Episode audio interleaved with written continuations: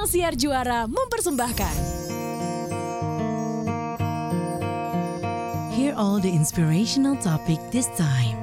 Only on Diary Dave. Hai everyone, selamat datang kembali di Diary Dave. Malam hari ini, kali ini kita akan merayakan hidup bersama seorang penyintas COVID yang membagi pengalamannya di Instagramnya. Saya menanti once the dust settles, baru saya mau menghubungi dan melihat perubahan apa yang terjadi di dalam kehidupan Rory Ashari setelah COVID. Hai Rory! Hai Mas Dev, apa kabar? Good. Welcome back to our little show. Thank you for having me. Selalu senang di wawancara kamu. Aduh Dan, Rory, pengen tahu dong apa yang berubah dari hidupmu setelah you survive COVID-19?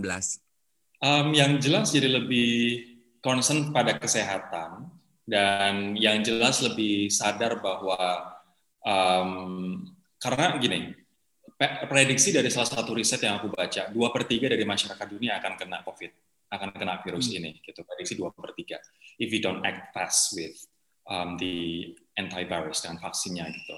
Dan nggak butuh um, butuh proses yang lama untuk semua bisa bisa divaksinasi. Tapi yang jelas aku merasa lebih apresiatif ya terhadap sehat itu dan aku pun jadi lebih um, ini justru malah menjadikan aku lebih semangat untuk mengkampanyekan bahwa aku yang hidup sehat aja, aku yang makan sehat, aku yang istirahat cukup, aku yang olahraga bisa kena dan efeknya um, benar-benar parah gitu. CT ku waktu itu cuma 14 thresholdnya cut off-nya adalah 40, jadi di bawah 40 kamu negatif, dan CT-ku pada waktu itu 14, jadi sangat rendah, dan gejalanya pun cukup parah gitu. Nah ini jadi um, apa namanya kayak pengingat buat hey orang-orang di luar sana, um, mungkin kamu boleh merasa sehat, mungkin kamu boleh merasa um, istirahat cukup, tapi orang yang sehat kayak aku pun bisa kena dan bukan kita yang dikhawatirin. Tapi kalau menularkan kepada orang tua kita, kepada saudara kita yang komorbid, atau punya penyakit bawaan itu yang bahaya gitu sih. Oke, okay. uh, kalau boleh tahu uh, apa gejala yang Rory rasain? Kan tadi Rory bilang sempat hmm. uh, cukup severe, cukup parah tuh. Ya, ya. Um, yang jelas sakit kepala yang um, tidak terperi. uh. sakit kepala banget mas. Jadi um, kayak vertigo atau migrain gitu dan sekali dia, jadi kayak cenut-cenut gitu kan. Dan setiap kali dia sakit, kita tuh kayak nahan rasa sakit gitu loh. Jadi um, capek, semalam nggak bisa tidur karena kita nahan rasa sakit. Terus otot eh, di kaki juga merasa sakit. Aku belum pernah ngerasain otot kaki sesakit itu. Even setelah ikut lari atau even setelah olahraga yang cukup intensif, nggak pernah sesakit itu gitu. Dan juga fever demam. Nah pada waktu itu memang kondisi di lagi di luar kota dan apa namanya um, demam tinggi ya akhirnya um, harus gimana bisa turun itu demamnya agar bisa bisa pulang waktu itu. Oke. Okay. Oh pertama kali Rory ngeh bahwa ada uh, gejala COVID itu justru lagi di luar kota ya Ror? Itu lagi di luar kota. Jadi um, aku harus bilang gini mas, maksudnya kita kan satu tahun pandemi dan um, capek kan kita menghadapi Jakarta gitu. Jadi waktu itu aku memutuskan untuk yuk kita coba ke suatu tempat yang remote aku ke Raja hmm. Ampat, very remote, dan kita hanya di kapal, kita nggak ke mana-mana, kita nggak ketemu orang lain, dan kita hanya berenam, gitu. Hmm. Kita hanya berenam, terus kita sudah PCR test semua, berenam itu, um, ada bule empat, ada orang lokal dua termasuk aku, terus ada kru yang semuanya juga sudah tes, dan semua sehat, gitu. Tapi entah kenapa, ya namanya juga virus nggak kelihatan ya, kita um, ada aja celah untuk bobol gitu. Ada satu teman yang setelah empat hari mungkin kondisi badannya karena dia diving jadi panas dingin panas dingin. Kondisi badan juga nggak terlalu kondusif. Um, akhirnya um, dia menunjukkan gejala dan akhirnya sampai ke aku. Dan di akhir perjalanan ada empat orang total out of six yang yang menunjukkan gejala yang sama. Dan kami ternyata berempat ini positif gitu. Kru kapal nggak ada yang nggak ada yang sakit nggak ada yang tertular alhamdulillah setelah tes. Tapi kami berempat ada gejala. Nah um, pada waktu kami pulang ke Jakarta um, kan kalau misalnya kita panas kita nggak boleh naik pesawat dan kita hmm. waktu itu belum tahu apakah kita positif atau negatif pada waktu itu um, tes COVID-nya um, masih berlaku untuk bisa pulang terbang ke Jakarta. Jadi once kita arrive in Jakarta, kita memutuskan untuk tes. Nah di pesawat tuh kami nggak membuka masker sama sekali karena kami tahu masih 50-50 nih positif atau enggak. Jadi aku nggak mau ngebayain, aku pakai masker yang KN95 itu aku pakai terus dan bahkan makanan pun nggak aku sentuh. Aku hanya makan setelah kami transit gitu dan kita makan di ruang terbuka. Um, begitu nyampe Jakarta ya ternyata positif, temanku um, positif dan aku ketularan dari dia dengan CT yang lebih rendah. Dan gejalanya pun semenjak di di Sorong pada waktu itu udah udah parah banget. Nah, untungnya ada teman yang bawa suatu obat, dia kayak obat penurun panas, sementara bisa membantu untuk kami at least terbebas dari fever untuk bisa pulang ke Jakarta. Oh my God. Uh, lucu ya, berarti sebetulnya kan waktu kalian sebelum berangkat ke Raja Ampat, udah PCR dan semua terbukti uh, negatif gitu, justru hari keempat malah uh, ada yang positif gitu ya? Betul. Jadi kami semua um, sepakat, oke okay, kita satu kapal ya dan kapalnya kan gede dan kita hmm. um, definisi gitu kan. Dan kita um, sangat concern gitu. Terus udah PCR negatif semua udah syaratnya udah lengkap.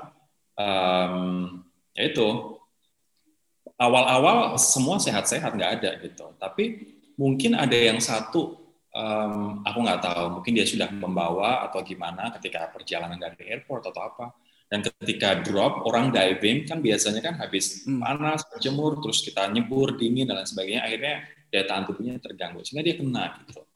Dan um, aku sebagai orang Jawa, sini deh, gua kerokin lu gitu kan, biar hmm. sembuh.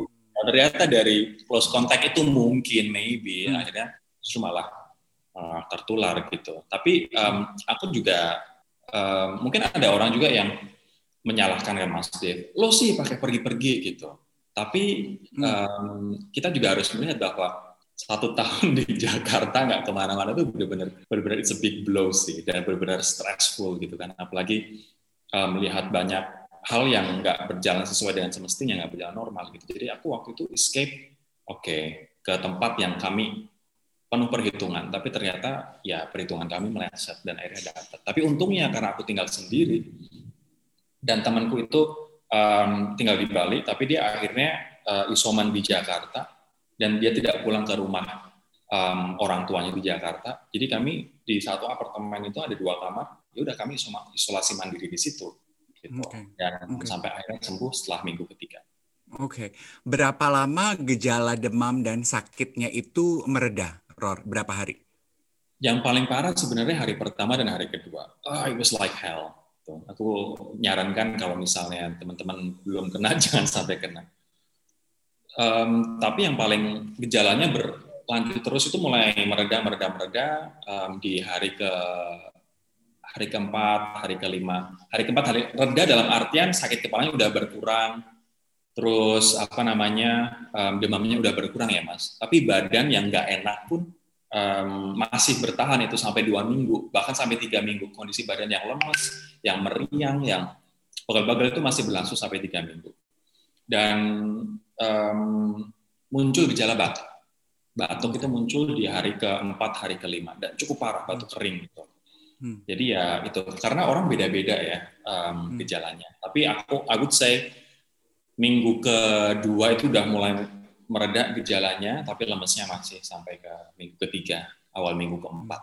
Jadi memang benar-benar gradually banget berarti ya uh, vitalitas tubuhnya baliknya itu ya Ron? Um, gradually dan aku paksain untuk olahraga terus kan. Jadi um, setelah satu minggu aku paksain jalan. Jalan pun ngos-ngosan, jalan pun capek, lemes gitu. Dan um, pelatihan beban di rumah mulai minggu kedua gitu dan mulai bisa lari itu um, setelah minggu kedua jadi tetap aku paksain untuk tetap uh, olahraga mas. Hmm, okay. Uh, were you scared when you found out that you got infected? I was actually scared, honestly, because um, we would never know how severe our situation would be. Mm. Dan um, kondisi satu orang dan orang lain berbeda-beda. Gitu. Mm. Ada yang cerita dari temanku yang dia juga sehat-sehat aja, suka olahraga, tapi ternyata tingkat kerusakan di paru-parunya parah. Hmm. Jadi justru malah setelah negatif, dia kritis karena hmm. kerusakan di paru-parunya parah. Ada yang bahkan menyerang darah sehingga darahnya mengental dan meninggal, terus nggak bisa masuk darah mengental dan um, terjadi berbagai macam komplikasi. Jadi efek um, virus ini ke orang-orang berbeda-beda dan nggak bisa disamaratain. that made me scared actually. Tapi ya terus um, waktu itu ada dokter dan kami konsultasi. Um, temanku disuruh opnam, tapi ternyata dia di rumah sakit benar-benar nggak betah dan malah stres. Akhirnya balik lagi kita isoman bareng. Dan um, untung ada dokter yang kami konsultasi secara online dan kami diberi obat yang cukup costly. terus um, kami disuruh CT scan dan lain sebagainya. Nah akhirnya dari situ kami yakin bahwa we are okay. Karena dari kondisi paru-paru, kondisi um, organ-organ lain itu nggak nggak nggak terganggu sih dari CT scan itu. Ketika lo pertama kali tahu, what is the first thing you do? Karena udah expect dari awal ya, wah ini kayaknya hmm. gejala COVID nih. Dan nggak um, buang-buang waktu untuk begitu sampai Jakarta, malam kan, paginya bangun tidur, hal yang pertama kali lakukan adalah ke klinik dan langsung tes dan uh, nunggu hasil tuh antara uh, ini positif atau malaria ya. Karena karena Papua kita tahu tingkat malaria juga tinggi kan covid atau malaria. Tapi udah mempersiapkan mental gitu. Jadi begitu jam 2 kebangun dan um, tengah malam kebetulan emailnya masuk dan kita baca hm, positif nih. Wow City 14 secara mental udah siap. Dan oke okay, apa yang harus gue lakukan? Gitu. Yang gue harus lakukan adalah gue disiplin isolasi mandiri. Nah bagaimana makanan Untungnya karena tinggal di apartemen, makanan kita bisa tip ojek dan di drop di ruang paket. Gitu. Hmm. Dan ruang paket nggak ada orang karena hmm. ada satu petugas, tapi kami berjarak. Gitu. Jadi aku tetap bisa ambil makanan di sana. Dan kebetulan orang tua dari temanku yang isolasi mandiri bersama itu juga tiap hari ngirimin makanan, tiap hari ngirimin uh, jus dan lain sebagainya gitu. Jadi aman soal makanan. Nah, bagaimana soal um, obat-obatan gitu? Nah, untungnya ada dokter ini yang kami konsultasi dan dia memberikan obat um, bayangin namanya Avigan obatnya, mungkin Mas Steve juga udah pernah dengar. Yang bikin adalah Fuji Film. Satu tablet, eh, satu tablet isinya 10 itu harganya 750 ribu. Dan hari pertama kami harus meminum 8 tablet langsung dua kali, jadi total 16. Jadi bisa bayangin 1.500 habis dalam satu hari hanya untuk satu obat itu, belum obat-obat yang lain dan vitamin yang lain. Gitu. Nah besoknya baru tiga tablet dua kali sehari um, dari si obat kayak aman, vitamin aman. Ada beberapa temen yang nyaranin, oke okay, minum ini, bikin itu, ini aku kirimin ini, kami coba semua. Gitu. Karena um, ya kami mikirnya adalah natural dan terus kami juga bikin lemon dan madu tiap hari. Pokoknya disiplin dan konsisten terus. Terus berjemur, kami berjemur di um, awal-awal berjemur di balkoni sampai seminggu baru kami berani turun ke halaman apartemen. Nah itu yang yang kami lakukan sih. Cuman um, aku pikir sih um, kalau misalnya positif jangan panik, tapi coba clear berpikir apa yang bisa gue lakukan. Ya alhamdulillah sih, nggak ada penyakit penyerta atau penyakit bawaan. Dan ini yang mesti dilakukan tenang. Dan yang jelas kalau misalnya uh, masih bergejala, ya jangan berani-beraninya ngumpul dengan orang lain, terutama keluarga kita. Benar-benar sampai um, at least 14 hari, terus nggak usah nunggu negatif sebenarnya, karena virus sudah mati sendiri um, di periode 10 sampai 14 hari itu. Tapi kalau misalnya ada gejala, tetap um, kita tunggu dulu deh sampai benar-benar hilang baru kita berani ketemu keluarga. Oke. Okay. What made you decided to share and come forth honestly on your social media about your journey? Kupikir um, karena pengen tahu bahwa satu membuktikan bahwa this shit is there. Ini bukan apa namanya um, konspirasi ya terserah ini mau konspirasi atau enggak tapi penyakitnya ada gitu dan gue mengalami sendiri. Um, dan agar orang lebih berhati-hati aja sih gitu karena seberhati-hatinya kita itu tetap aja bisa bobol apalagi mereka yang nggak hati-hati. Orang yang biasanya tetap stay at home tetap aja bisa kena gara-gara misalnya um, ART-nya atau misalnya tukang AC datang ke ke rumahnya itu tetap bisa ada celah gitu bahkan even orang yang sudah hati-hati pun tetap bisa bisa kena. Jadi ini bukan main-main dan ini ada um, sehingga kamu pun um, harus melakukan precaution lebih. Dan apa kalau misalnya kamu mengalaminya, apa yang harus dilakukan itu um, ada informasinya gitu. Aku pengen share itu sih mas. Tapi memang um, terus ada ada komentar-komentar yang miring bahwa ya kamu sih awal-awal mengkampanyekan untuk stay at home, tapi terus kamunya sendiri keluyuran ke mana-mana. Um, ya aku tidak bisa menyalahkan orang itu untuk berkomentar seperti itu. Tapi um, tingkat stresku pun udah yang nggak terbendung pada waktu itu. Terus aku juga butuh sesuatu untuk melepas um, tingkat stres ini. yakni dengan cari tempat yang secluded mungkin, yang kami pikir akan aman karena di tengah lautan, dan ternyata nggak ada tempat aman. Gitu. Yes, yes, yes. Uh, hebat, uh, Rory masih bisa memilah komentar yang layak dimasukkan ke hati sama yang enggak. Kalau gue ada di posisi lo pasti udah gue mencak-mencak. Iya, itu ibaratnya lo udah sakit disalah-salahin pula, disyukur-syukurin pula ya kan. Um, gue pikir ya udahlah kalau misalnya ada orang yang um, uh, apa namanya uh, sekali dia ke rumah karena udah benar-benar yang depresi mas satu tahun kan. Terus ternyata karena ya menurutku sih nggak bijak, nggak elok kalau kita justru menyalahkan atau menyukurin, syukur lo gitu, malah nggak bijak. Hmm. Tapi oke, okay, lo udah dapat what we can actually contribute to help itu sih. Hmm. Tapi sebagai orang yang yang um, sakit pun juga sebenarnya juga harus tahu diri bahwa yuk kita benar-benar disiplin, kita benar-benar jaga dan kita benar-benar jangan sampai membawa resiko ini ke orang lain. Hmm. I find it very courageous of you to admit publicly bahwa satu tahun kita hidup di pandemi ini membatasi aktivitas berusaha untuk di rumah aja gitu ya. Uh, sedikit mempengaruhi uh, our mental health gitu. Karena nggak banyak loh yang mau mengakui itu. Kalau boleh cerita sedikit uh, memangnya aktivitas pekerjaan sama sekali terbatasi gitu? Were you just like 80% of my friends who literally did not go out of their house. Kalau aku kan masih ke studio tuh pagi-pagi ya, jadi masih pergi-pergi. Jadi buat teman-teman gue gini, ya lu enak masih ke studio sehari 4 jam, ada refreshing. Gue cuma di rumah-rumah doang tahu gitu. Aku cuma pengen tahu aja kehidupannya Rory kayak apa. Jadi kalau dulu sebelum September, um, sebelum aku resign dari Metro TV, Mas, masih ke kantor ya kan? Okay. sehari ke kantor uh, mungkin 6 jam 7 jam gitu. Walaupun maskeran terus dan buka masker only ketika make up ganti baju dan siaran gitu. Itu masih mending sih. Masih mending dan walaupun udah jenuh ah gila ya tiap hari kita uh, memberitakan jumlah kasus memberitakan orang yang bandel memberitakan orang meninggal memberitakan orang sakit parah rumah sakit yang ambruk bla bla bla. Itu udah um, mengalami itu semua. Nah tapi setelah September um, aku memutuskan untuk resign dan fokus ke bisnis dan fokus ke uh, my um, social media assets dan banyak hal off air dan sebagainya gitu. Dan um, alhamdulillah untuk acara-acara misalnya dengan kayak begini zoom dan lain sebagainya um, ada dan alhamdulillah lumayan gitu. Tapi um, itu memaksa kita untuk benar-benar tetap stay at home kan. Hmm. dan pun kalau misalnya aku ke kantor itu ke kantor di bisnisku sekarang ini aku lagi di kantor bisnisku dan ini aku ada di satu ruangan sendiri makanya aku buka masker. Um, itu nggak nggak apa ya nggak cukup untuk mengobati gitu. Walaupun ke kantor walaupun ke Metro TV itu kan rutinitas yang kita lakukan um, setiap hari. Ternyata itu tidak cukup membantu untuk aku memulihkan my mental health. Tetap ada depresi kekhawatiran ketakutan.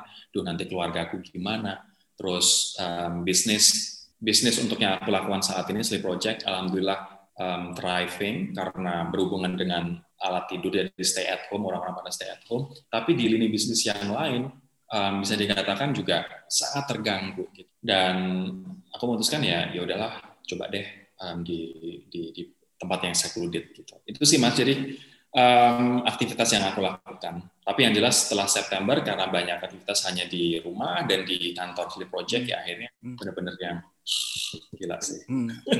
What did you miss the most? Dari hal biasanya yang jelas ketemu orang dengan bebas dan um, datang ke acara misalnya seminar atau event party atau event apa namanya acara get, get together um, yang di situ kita bisa bangun link, bangun channel gitu-gitu kan I miss that kind of moment sih. Gitu. Dan sekarang kita tuh, oke, okay, aku pengen bikin um, acara, even aku misalnya pengen bikin acara sosial. Dulu aku punya acara sosial yang ngajar bahasa Inggris ke anak-anak um, yang nggak mampu untuk ambil les gitu kan, sempat uh, beberapa bulan gitu. Sekarang, aduh, mau bikin kayak begitu lagi aja, terus mikir-mikir dan nggak bisa gitu. Mereka nggak punya akses pada internet. Terus uh, mau bikin pameran misalnya, duh aku mau bikin pameran di salah satu restoran temanku, tapi nanti kita batasin ya per jamnya. Tetap aja ada nanti khawatirnya, loh kok pandemi kok lo malah mengundang masa sih gitu. Walaupun bagaimanapun kita mengatur masanya tetap mengatur uh, apa namanya um, jumlah orangnya dalam satu jam, tetap akan ada kekuatan-kekuatan itu batal, nggak jadi. Terus um, misalnya kita mau makan um, di teman-teman lama gitu, ya akhirnya kita hanya makan yang orang-orang yang sangat um, kita kenal dekat, walaupun itu juga tidak menyingkirkan resiko. Dan aku selalu minta, oke okay, kita makan di tempat outdoor ya. Walaupun aku udah negatif ya mas, hmm. meaning aku udah punya imunitas, aku tetap uh, memposisikan bahwa aku juga orang yang vulnerable gitu. Jadi kita harus makan di outdoor dan ketika kita sudah selesai makan kita pakai masker. Itu sih. Aku miss sebenarnya itu kebebasan dan um, opportunities. Hmm. Wow, ya yeah, we all miss that ya teman-teman sekalian yeah. ya. Ya kan, uh, genuine, relax, human interaction. Oh my God, how I miss that. Uh, aku pernah lihat tuh postingan di Instagram uh, yang dijauhi itu virusnya, bukan orangnya. Itu adalah stigma yang beredar pada rata-rata semua uh, any kind of virus, any kind of disease. May we talk about HIV atau uh, corona. Yang aku pengen tahu dari Rory setelah Rory mengakui secara jujur kalau Rory adalah seorang penyintas Apakah Rory merasakan ada uh, stigma seperti itu, Rory, dalam kehidupan Rory?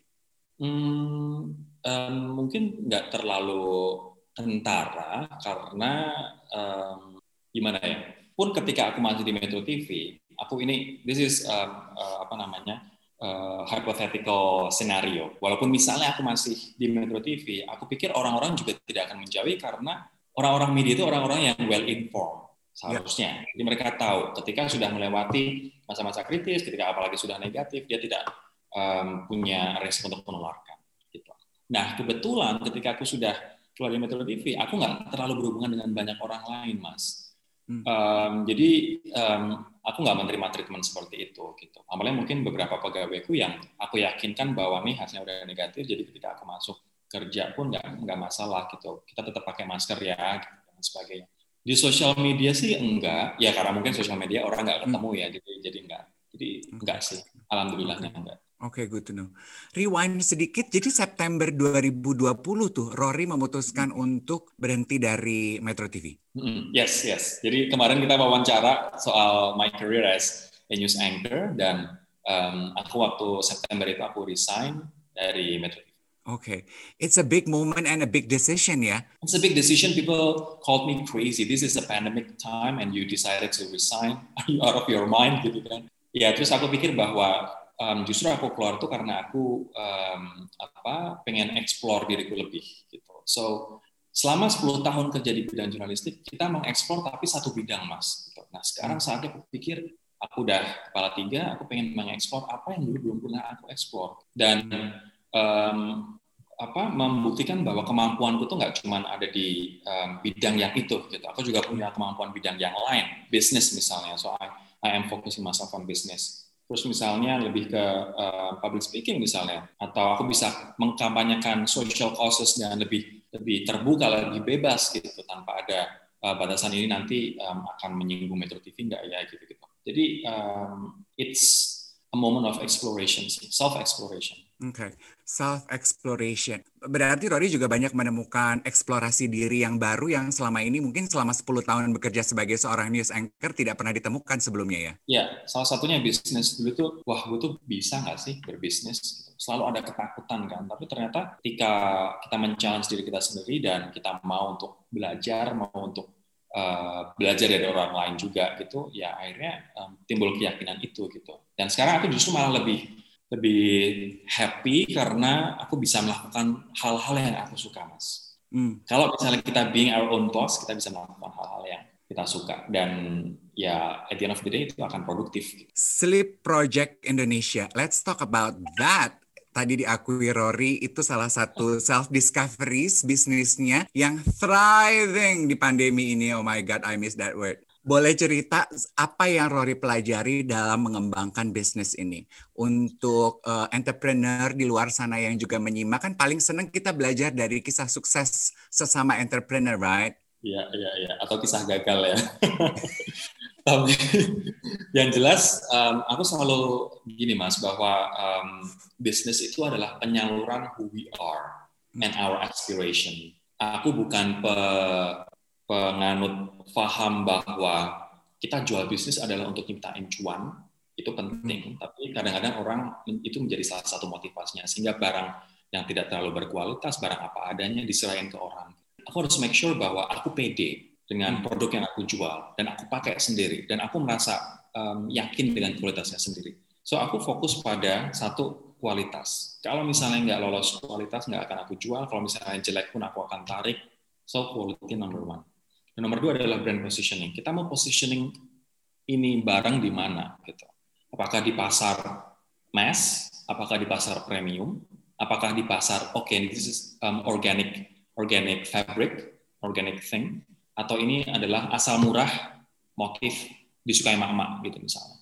Aku pengen memposisikan di mana. Gitu. Jadi um, quality and brand positioning itu menurutku jadi dua komponen yang drive bisnis kami saat ini. Gitu. Dan dari quality pun itu akan melebar ke mana-mana loh mas. Mulai dari kita make sure bahwa service-nya bagus di customer service, after sales-nya juga bagus service-nya, terus instruksi untuk pencucian perawatan jelas gitu sih. Jadi I would say that these two factors really uh, play a significant role in my business. Yang satu adalah kita jaga benar kualitas dari segala lini, yang kedua kita tempatkan diri um, brand positioning yang tepat karena we cannot cater to um, everybody's need, we cannot please everyone, jadi kita mesti spesifik, kita mau menarget yang mana.